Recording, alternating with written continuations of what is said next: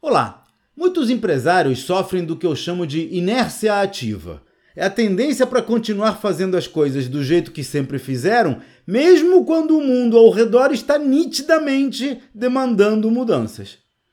Para ajudar os empresários a enfrentar esse problema, eu sugiro tentar pequenas alterações que sejam fáceis de implementar, mas que tenham resultados visíveis.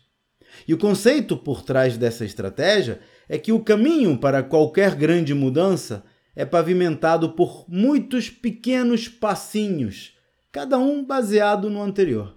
Em vez de mudar radicalmente o seu modelo de trabalho para admitir o home office, por exemplo, você pode começar implementando o trabalho remoto um dia por semana, e aí vai crescendo na medida em que sentir bons resultados. Eu estou fazendo exatamente isso com reuniões.